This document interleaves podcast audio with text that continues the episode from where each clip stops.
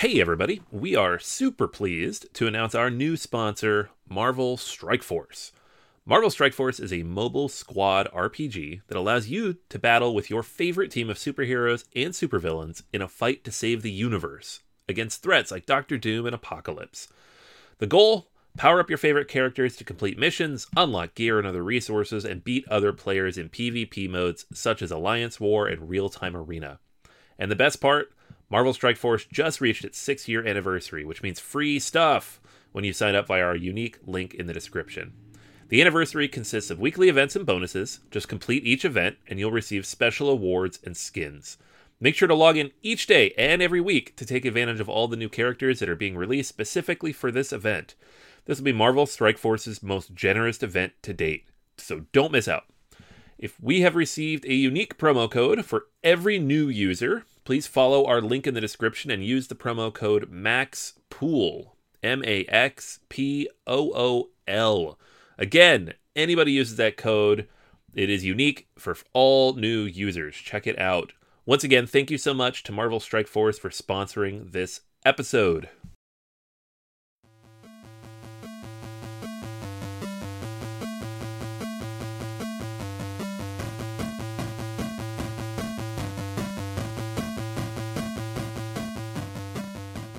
Welcome to Board Gamers Anonymous, episode 135 Top 10 Race Games.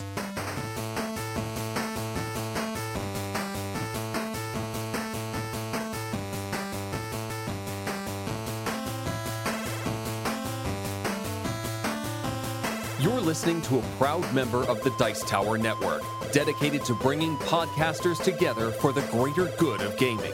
It's sort of like Voltron, but with better lip syncing. Find out more at Dicetowernetwork.com. Welcome to Board Gamers Anonymous, the podcast about board gamers and the insane fun we have at the table together. This is Chris.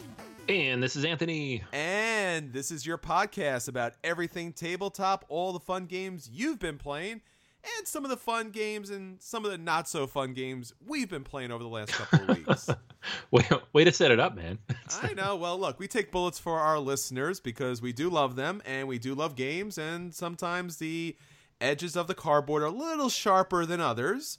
So hopefully we can kind of help you avoid some of those kind of challenges and bring you the best in board gaming as always. So I don't know, Anthony, but how about you? Any new games or any gaming you've been doing lately? God, so much gaming. Guys, you don't understand after Gen Con how much gaming we have to do.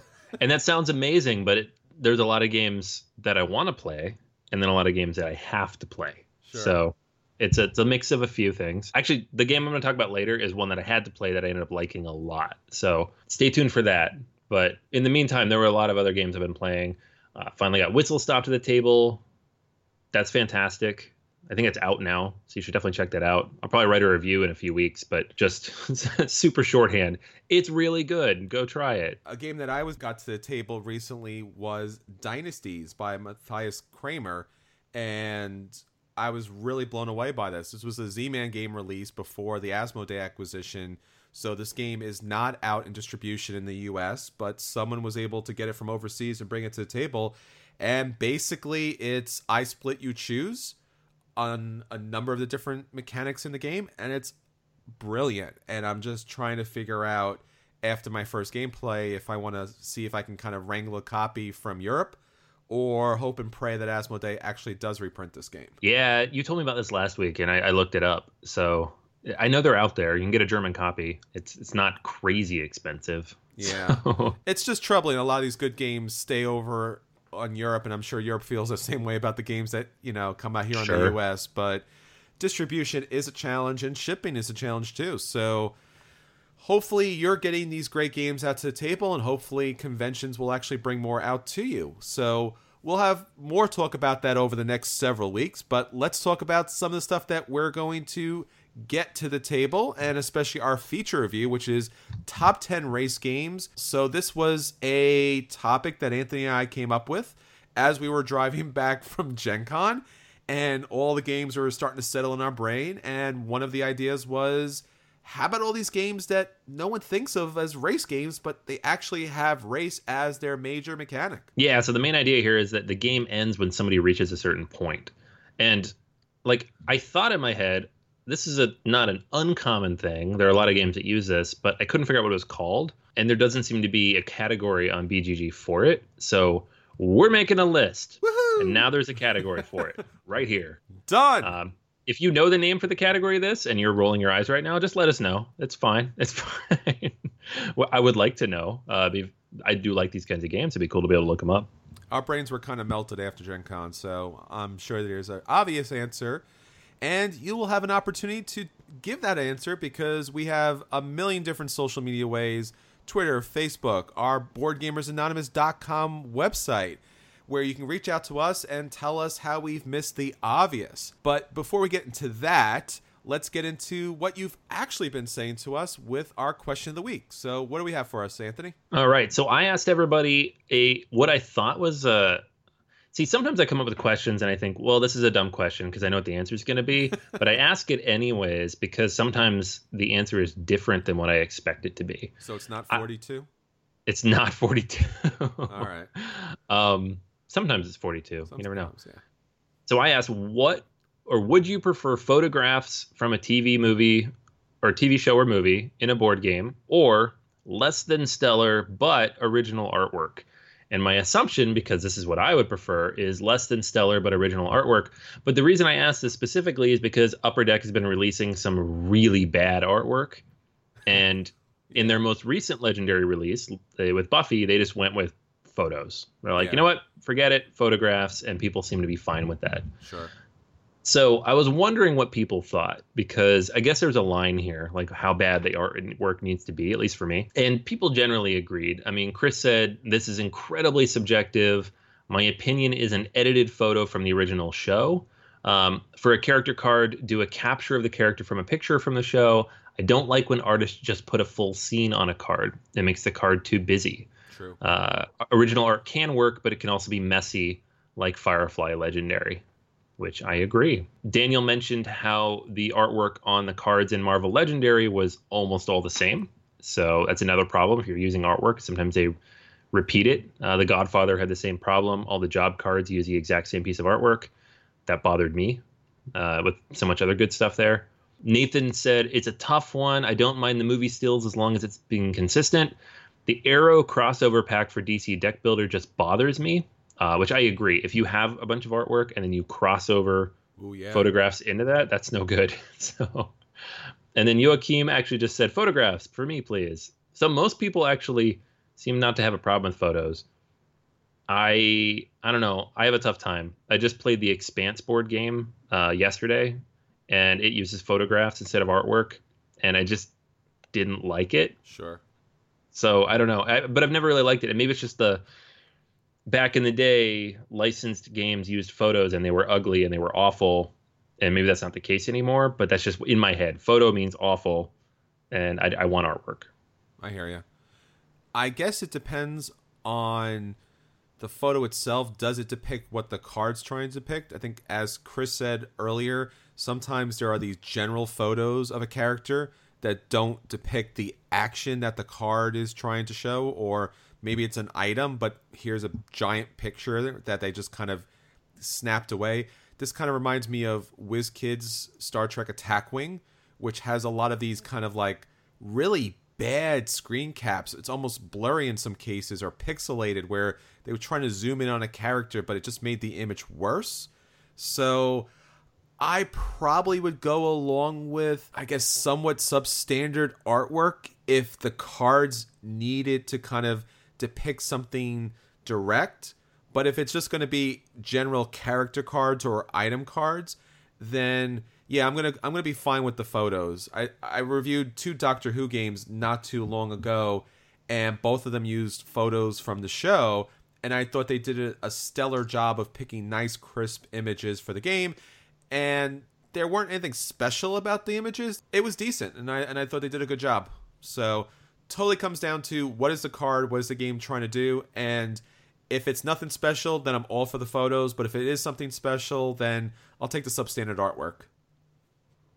Yeah, yeah, I, I agree. I, it's it's more difficult now than it used to be because games are generally better. Sure. Uh, so that general feeling of photos means cheap isn't necessarily true anymore. Sure. Uh, I mean, Fantasy Flight has spoiled us a little, where they have original artwork for everything on all their IPs, but I think it can work either way. It's rough. I mean, I, I think the answer for everyone would be always have high quality artwork above everything else. But it's not always the case, and sometimes it adds a big expense to the game. Yeah, nobody wants to pay eighty bucks for a legendary box. It's true, especially with all those cards. A lot of artwork there. Yeah. All right, so that's our question of the week. Now on to our acquisition disorders. So, Anthony, what games are you looking forward to getting to the table at a future point, and uh, whether or not they actually have artwork or photographs? What's special for you this week? Ah, so I picked a game that has ridiculous artwork in, a, in a Ah, good see what I way. did there? yeah, you know, you set me up nicely. Yeah. This is a game that I had not seen before, but we did spot a demo copy at Gen Con, and it is Cerebria, the Inside World. It's designed by Richard Amann and Viktor Peter from Mindclash Games. So these are the guys behind Trickerion, which Chris, I know you backed, Yes, I did. and Anachrony, which I picked up at Gen Con. So between the two of us, we have both of their previous games. Mhm. Um, this one looks even crazier than Anachrony. Anachrony looks pretty crazy. It is, in a nutshell, you are in the inside world. So inside of someone's head somewhere, and you're battling. I don't know if you're battling necessarily, but there's two opposing forces, bliss and gloom. And you are one of these different aspects within that world, and you're trying to basically influence between bliss and gloom and, and try to come out ahead. So you're using emotion cards and various different intensities and different abilities to occupy different places on the board. There's a laundry list of different mechanisms here on the BGG page, which doesn't surprise me based on the last two games that they've released. And so it's it, I'm not going to try to encapsulate everything this game does from not having a not having played it and b in the two or three minutes we're talking about it here, but it's think about like it's inside the head. So it's like a Pixar movie, but an adult board game. And so you have these beautiful, beautiful artwork. You have these fantastic looking miniatures. There is an option with the Kickstarter to get the miniatures painted. So I know a lot of people are always upset when the miniatures don't come painted. So they give you that option, although it is extra money and it the game is priced a little high to start. But these guys generally have pretty high quality components. So whether the game warrants that or not, I'm not really sure. I haven't played it, but it looks fantastic. I love the theme. It's very unique. It's very original. And again, talking about artwork, this is this is a game that's beautiful to set up. Like it stopped us in our tracks when we walked by their booth at Gen Con. Yeah, I would think that uh, out of probably close to, I would say, 90 or so percent of, of the games that we saw was like, oh, that's really nice. That's really interesting. This one definitely was, oh, we have to stop and take a look at this. It really was something that drew us in. Yeah, it's it's fantastic. So I, I think I took several photos. I didn't take a lot of photos of games that we didn't actually t- play or demo, and this is one I took quite a few of. Yeah, it's up on Kickstarter now, and it's by all means something you should take a look at, see if it's for you. And it has some kind of team aspect, both sides kind of fighting each other. So that's pretty different as far as a board game concerned, and definitely that inside out kind of worlds inside of worlds, emotions kind of fighting and battling each other is definitely a different theme. Yeah, yeah, and it's going to have a solo cooperative mode uh, designed by the same guy who did the solo for um, Anachrony as well as Budapest uh, Days of Ire. Both games. Well, I haven't played Anachrony yet, but Days of Ire is a fantastic game. So very excited for that side of things as well. Great. All right. Well, I want to talk about two expansions that are coming out for truly beloved games for us. The first one is the Companions of Marco Polo. This is the first expansion for the Voyages of Marco Polo. And if you've been listening to this podcast for almost any amount of time, you know Anthony and I love this game for so many reasons. It is a true classic Euro as far as traveling and picking up resources, but it uses dice in a very interesting Feld like way as far as the number of dice that you roll and what sides of the face they come up with allows you to pair them or put them in certain combinations that will actually benefit you. It's a really, really well needed expansion, not because the game isn't complete and brilliant, but as far as just bringing this game to the table more often. This game is the type of game that while it does get table play, it does not get enough table play. This definitely needs to be in a regular rotation, and this expansion seems like it's going to do something new and interesting for the game. I'm so excited about this, and I'm so excited that. Well, I'm not excited that Z-Man's owned by Asmodee now, but I'm a little excited because maybe we'll actually be able to find this. That's true.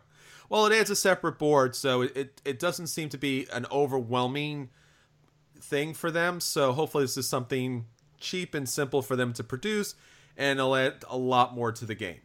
Now, the section expansion that I want to talk about is for Lorenzo e Magnifico, Houses of the Renaissance. Now, this is an expansion that once again is going to do the same thing for that Marco Polo's expansion is going to do, which is bring this game into more rotation. This game is complete. It feels great. Anthony and I both love this game. And what the expansion does, I guess, in a nutshell, is going to give you asymmetrical uh, family powers. So at the start of the game, you're going to have an ability that your other players are not going to have. It's going to give you 48 new development cards and a new fifth tower. So if you remember how the game is kind of set up, there are four towers will you be able to purchase cards from? Well, now there's a fifth power. Uh, as I said earlier, there's 20 new leader cards with a new leader mechanism. There are 30 special player tokens that you can use in with a combination of cards. And this is my kind of biggest hope and concern is that there are components that add a fifth player. So uh. yeah, I know.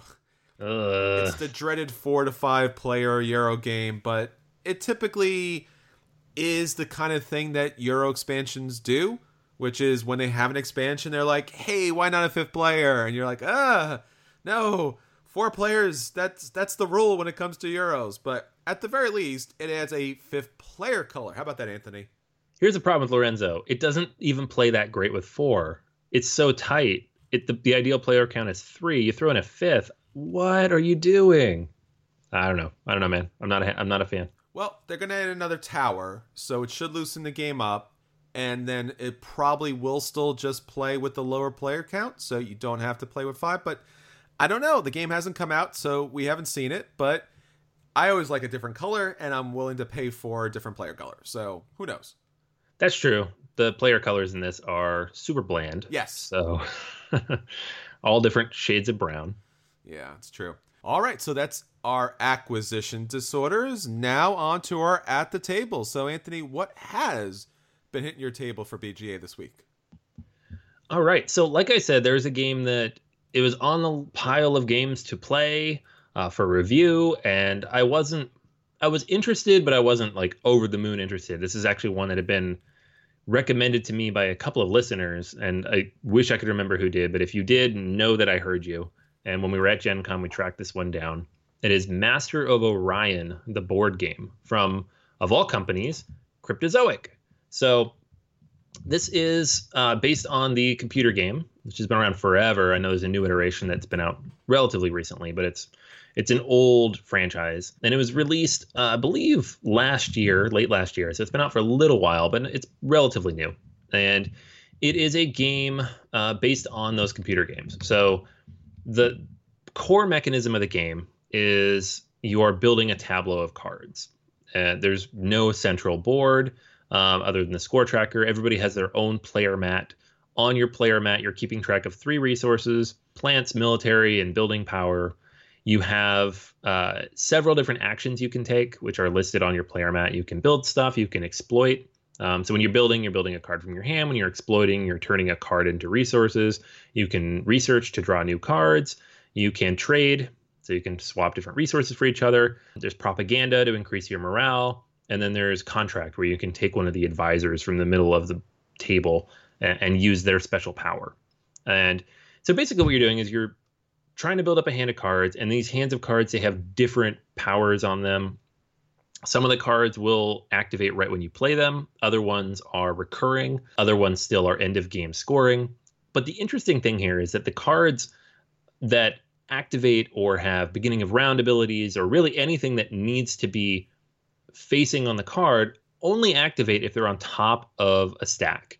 And so you can only have four stacks of cards. And so at any time, you can only have four cards that activate at any point in time. So the ones you want on the bottom are the app, you know, when you build it effects. And then the rest on the top, you want to make sure are you have to manipulate these piles and make sure that they're available at any given time.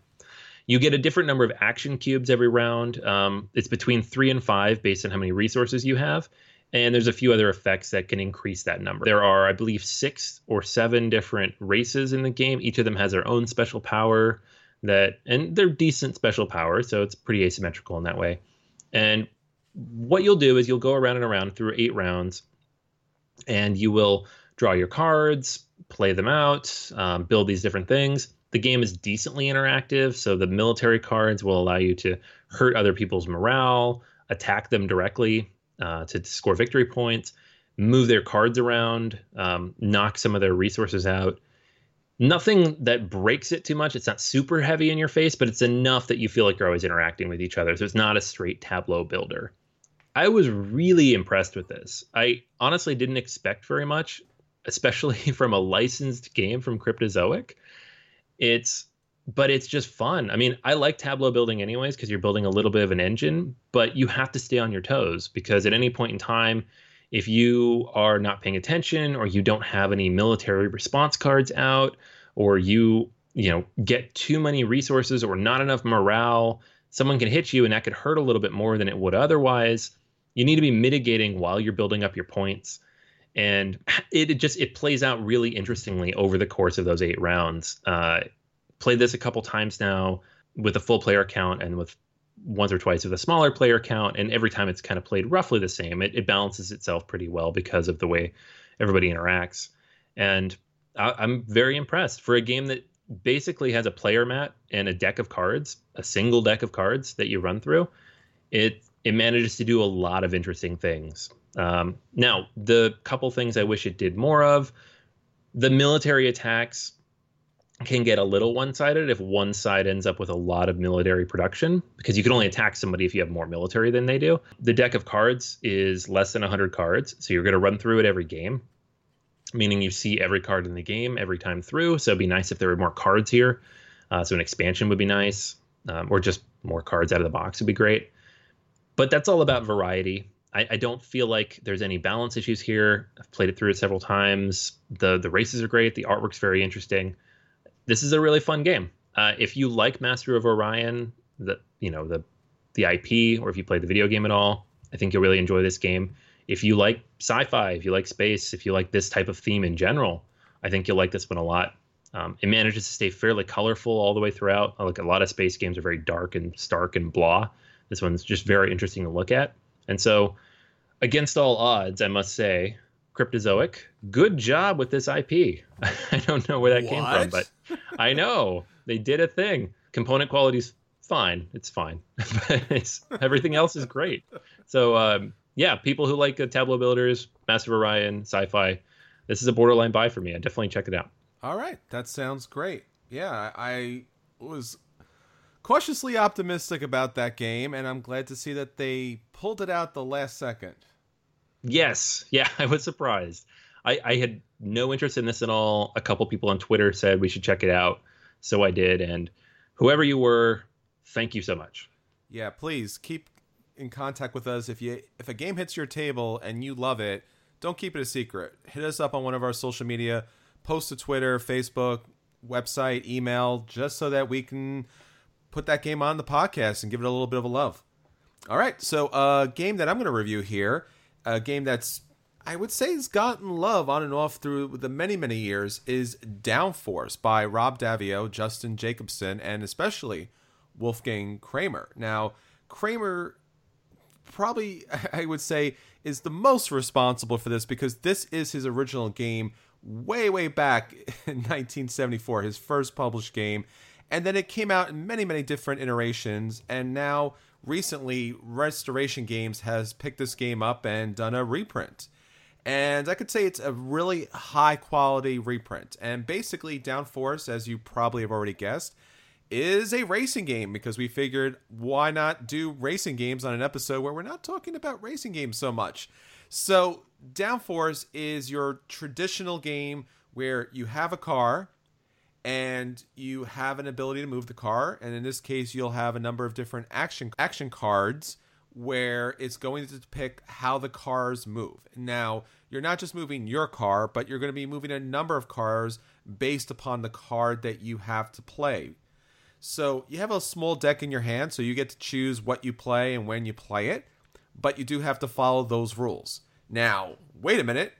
There, of course, like any good game, there are cards that break rules. So at the start of the game, there's going to be an auction round where you will auction for not just the color of the car, but also one of its special abilities. So there are six special abilities in this game. There's strategic, tricky, cunning, determined, aggressive, and unpredictable. The point of these special abilities is to give that car something unique about it. So the auction comes down to not so much the color, because the color doesn't really matter, unless you're like me and you always have to play green, but it really matters when it comes down to whatever the special ability is. So, for example, with strategic, if you play a speed card with all six colors on it, you may ignore one color on it. Now, that doesn't sound like much, but in the gameplay, you really might want to not move your opponent's car up to the maximum, you know, speed that it's able to take because it could win them the game. Or, for example, cunning allows you to move your car even if it's not on your turn. So people are going to be moving your car throughout the game. It's always going to be moving forward. But if you can just sneak through here and there through the tight kind of spots, then that benefits you greatly. So you auction for the car, then you play cards, and you move your cars, and you get away from those choke points because really that's what the game comes down to. Uh, depending on which side of the board you play, and the, the board is double sided, one side's a little tougher because it has more choke points you're going to try to avoid those or get through those before everyone else stalls in that that particular spot. And at three times during the game, which is marked by yellow lines on the board, you will bet. So even if your car's not winning, not to worry, you could bet on some other car. And if that car comes in at a high standing, you are going to get money. So bet on your car, bet on other people's cars you've seen this game before, either in you know Kramer's formulation or in one of the other multitude of formulations. The game is I don't know. It's it's extremely light. I would say it's worth a play, but not really much more than that. It's really on the line for me. It's something you could play with a lot of people, which is nice, and the production's very good. But other than just one play, I think otherwise you can kind of move on. Uh, Downforce does a good job. It's a quality game. If you're looking for a light game to play with family and children, this is probably for you. Or if you're looking just to get a game out, that's great. And uh, if you are a fan of Kramer's other versions of this game, it's definitely something to add to the collection. Yeah, man, I think I liked it a little bit more. But I, I mean, I hear where you're coming from. It's it's not a heavy game at all. It takes 30, 40 minutes to play at the most. We've played similar games in the past, like Long Shot, that are a little bit more involved. So uh, I feel like the maps almost kind of lighten it. The the the actual tracks here are very very simple.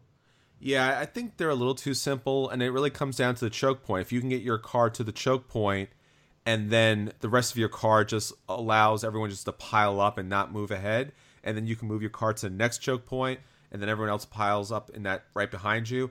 I mean, that's pretty much all the strategy comes down to, and the cards you get in your hand are really going to determine how far you can move your car. So most of the, this game is out of your hands other than auctioning for the special ability. And while the special abilities are good, when you're bidding for special abilities, it's actually taking away victory points at the end of the game. So I think this game would be a solid play for me if it had maybe, I don't know, a dozen or so special ability cards, but it only has six. So you're probably going to see the same cards every time you play, and they don't do anything radically different. And as you said, the maps are a little kind of blah. So, yeah, it's a play. I'll, I'll kind of, I'll kind of just, you know, it's a photo finish, and it gets a play. yeah, I'm treating it as like a, a big box filler at this point. But yeah, I'm with you. Yeah. All right. So, really quickly, I want to talk about another game that kind of fits in that same area this is a Spiel des Jahres no- nominee for 2017, and that is Magic Maze. Now, Magic Maze is one of those games for me that it's so obvious that this game should have been produced that I feel like I should have produced this game. the game itself obviously has a fantasy magical theme, and you are adventurers who have come into a bad situation where you've lost all of your equipment for your upcoming adventure. So you have decided with your companions to go to the local, let's say, fantasy shopping mall and shoplift your equipment. So the game is going to be four tokens uh, of different colors that represent the different adventurers. And it's going to be a variable module setup. And you start off with one tile, and then you move out your tokens, and that activates explore features where you'll be able to put other tokens down. And the object is to get to your specific colored area so you can pick up your weapon. Uh, there's no tokens, it's just you got to your colored area, and then you kind of move to this kind of like uh, player area. And then at that point, I guess all the alarms go off, and you have to rush out of that mall and get to your player specific escape area. So that's the game. But here's the twist how you move your token, or in this case, your pawn, is based on what movement tile you have in front of you. So this is a cooperative game, and everyone's going to have a specific tile that's going to determine what they can do in the game. So yours might be move north, my might be move west. Uh, someone else could have explore, someone else could have move up the escalator, and depending on the player number in this game, you might have a lot of things you could do on your player card or just one thing you could do. So, what's great about this game, it's very flexible and it can play with a lot of players. What's problematic or way too easy about this game is throughout the whole game, you're just doing your one thing. So, if you can just move north, you're just pushing it north when it's time to push it north. And the rest of the time, you're looking at the other players like, huh? Huh? You know? you should move your other players because that's the other thing about this game. You're not allowed to communicate while the game is happening, with the exception of these kind of certain spots in certain modules and scenarios. So, other than the halfway point where you can kind of strategize before you go into that final round, you're basically just moving your pawn your one way and hoping that everyone can do it before time runs out on the sand timer. For families and kids, this game is pretty dynamic, and I'm sure that was where this kind of you know, it's a sweet spot for adults and gamers of any age. This game is way too simplistic. It's kind of cute and interesting to play, but after playing this game myself and playing with different player counts and different people, I couldn't get anyone to play this a second time. So, where Downforce has enough streamlining to it that you can kind of accept the play Magic Maze just barely kind of misses that photo finish, and it's going to be a dodge. Uh, it's unfortunate. Yeah, I know a lot of people were playing this at Gen Con, but it just didn't really capture my attention. It just looked too simple. Sounds like that's the case. It's a brilliant idea. It's a great, great production. There are a lot of different scenarios that you can kind of mix the game up. It's going to have an expansion that's going to come up to make the game maybe hopefully a little more challenging. But when you boil it down to its basic kind of mechanics, you're just waiting to push, you know, one of the four tokens in the direction you could push it in, or do one of the actions depending on how many people are playing. And it's really not that complicated. I've actually watched other video reviews of this and playthroughs, especially, and you know, you come up with a very simplistic plan, which is like, we'll move this color, then this color, and this color, and the game just becomes so super easy that you don't even need to use any of the timeouts, and any of the scenarios aren't really that difficult. So, hopefully, the expansion adds something to it, but as it stands, it's a dodge. All right, so that's everything that's been hitting our table this week. Now, on to our feature review. So, as we talked about earlier, our feature review is the top 10 race games. So we are talking about games that have set finish points, games that wrap up when someone reaches a certain end goal. And, you know, this genre is a little different because it's not your traditional, you know, uh, getting in a vehicle and running to the ra- to the finish line as quickly as possible because that's a whole different genre. But it's something that we thought would be fun and interesting and yet brings into some different types of games into the table. So, uh, Anthony, let's uh, talk about our top 10 race games. Yeah, absolutely. So I know this first one is one that you had had a chance to play. So I'll let you go ahead and take this one away. Yeah, I, I really enjoy this game. This is Deep Sea Adventure by Oink Games. It's a really, really small box. When you talk about like tiny epic games, this is a tiny epic game. And basically, what you're doing is you and your competitors are divers chasing down gold.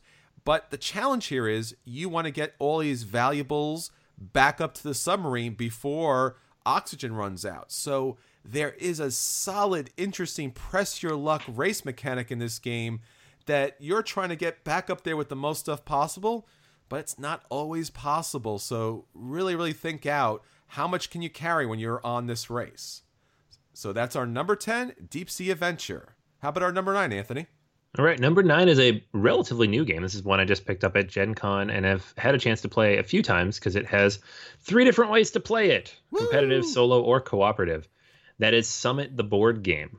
So, uh, in the cooperative and solo mode, everybody's trying to get up the mountain and back down to base camp. There's no race. So, forget that part. We're not talking about that right now. The competitive version, however, you are racing each other and there is a very, very interesting karma system where you gain karma points if you help people, you lose them if you hurt people, and you kind of balance it back and forth so you don't get hurt by your own bad karma by basically hitting people too hard on the way up and back. The goal of which, of course, is to get to the top of the mountain first and get back to the bottom in one piece. Uh, it is a very interesting system. I don't think I've played anything like it.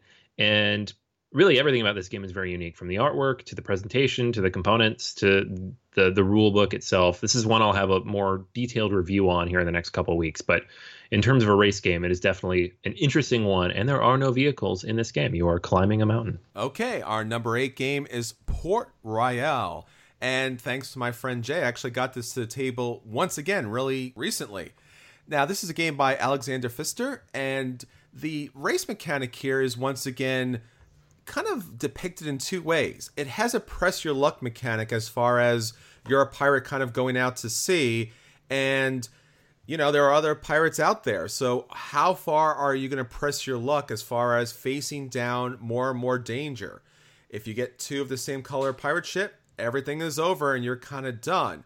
But everyone is racing to a point goal that actually happens very quickly. So, you're kind of building up a tableau with special abilities and swords to fight up pirates, but you're trying to accomplish this point goal. And with its expansion, their special goal there on top of the 12 point goal that allows you to win the game. So it's quick, it's fast, it's fun, and everyone's racing to those 12 influence points with expedition cards. A lot of fun. That's our number eight game, Port Royal. Alrighty, so number seven on the list is a classic that's been re-implemented a few times. This is Around the World in 80 Days. It's based on Hare and Tortoise, uh, very classic game uh, from going way back, I think the 1970s. Uh, this is the more recent edition. Uh, this particular game's been re-released by Yellow here just in the last year or so, and it tells the story of Phine- Phileas Fogg racing around the world in 80 days. But of course, if you've read that classic story, you remember that there was also a whole bunch of money stolen from the Bank of England at the same time. So you have to be the first lady or gentleman to get back to London, but you cannot have any rumor cards and you must have 10 or less pounds in your pocket so you can prove your innocence. Very, very interesting take on the race mechanism and uh, just a fun system where you are you're trying to win this race, but at the same time you have to manage these different resources. I, I love the book. I love the original system from and Tortoise, and I think it works really well here. Well, our number six game is Star Trek Ascendancy. Now, you're doing a lot of different things in this massive kind of 4X game. But basically, what it comes down to is you're trying to get five ascendancy tokens that marks you as the victor in this game. Unless you can knock everyone out, but basically, you're going for those five ascendancy tokens. This game is all about building up your civilization, partnering with other civilization, and exploring the galaxy.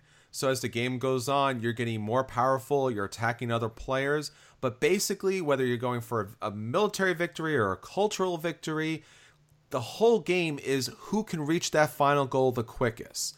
That's our number six game, Star Trek Ascendancy. All right, coming in number five is Reiner Knizia's The Quest for El Dorado. This was actually a Spiel des Jahres nominee this year. And it is a race game in the purest sense of the word. You are trying to be the first one to reach the city of El Dorado, but you're doing it by building up a deck of cards and playing these cards every turn to purchase new cards and move through the jungle. So you have to match these different symbols as you go. So it's a very interesting balance between pulling in the cards you need, spending the different resources you have available, and actually moving forward through the map in, in an attempt to reach the end of the game. Every game I've played of this has been relatively close, within a round or two of everybody getting to the end. And it's a very interesting, quick, fairly simple to teach game that I feel like would have been a great choice for the Spiel des Jahres. Uh, but it is also just a fantastic race game and one you guys should check out. Okay, our number four game is Oracle of Delphi. This is a Feld, and you know how much we love our Felds, but this is a very different Feld. So, as you're trying to accomplish all of these set goals, you are exploring this wonderful system of islands, trying to do some pick up and deliver, some trying to take down some monsters, but the whole game is incredibly tense as you sail around in order to reach this final goal of completing all of these quests. It's fantastic, it's fun, it's got this wonderful modular board, and it's our number four game, Oracle of Delphi. All right. So number three on the list is a another game that was re-released recently, um, but it's actually been out for almost a decade, and that's The Climbers from Holger Lanz. This was recently re-released by Capstone Games, and I talked about it just a few weeks ago after Gen Con. Uh, it is the basic idea is you are moving blocks around and trying to move your pawn as high as you can on this tower. You are the winner if you reach the highest point first, and nobody else can move up any higher. So you are trying to manipulate the blocks, position yourself in a way to get to a higher point, use your ladders, and stop other people from doing that with your blocking stone. Very, very interesting game. Seems very simple on the surface, but there's a lot of depth here. This is like the abstract filler game for heavy gamers at this point and it's uh, it's a fantastic race game because you are trying to get there first. Okay, our number two game is Gravwell Escape from the Ninth Dimension. This is one of Daniel's favorite games. Now, in this kind of race game where you're really not racing each other so much as you're trying not to get sucked into this black hole, you're playing one of 26 alphabetized cards, and based upon its special ability, and its letter, you are going to activate these in certain turns. So all of your opponents are playing cards, you're playing a card. Depending on how they come out, depends on the grav well and how it affects all of the players. And like I said, at the end, you're trying to get to the final goal, but really, you're just trying to avoid getting sucked away. So the first person who reaches the warp gates wins. But if no one escapes after six rounds, the player closest to the gate wins, and that's really what everyone's shooting for. That's our number two game, Gravwell Escape from the Ninth Dimension. All right, and the last one on the list, number one here, is Lewis and Clark, The Expedition. This is from Cedric Chaboussit and the artist Vincent Dutrait. This game is a fantastic version of a race game. You are have all these different me- mechanisms. You have these dual-sided, dual-used cards. This worker placement style system in the middle of the board this hand building element while you're drafting and purchasing these different cards to use.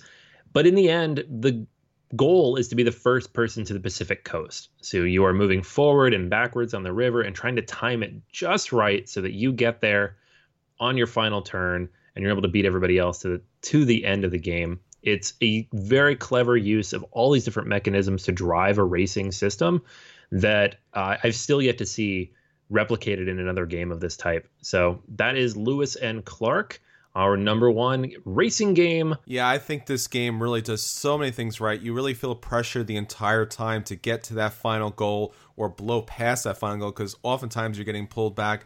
Phenomenal game and really deserving of our number one game. Okay, so that's everything for this week. Until next time, this is Chris.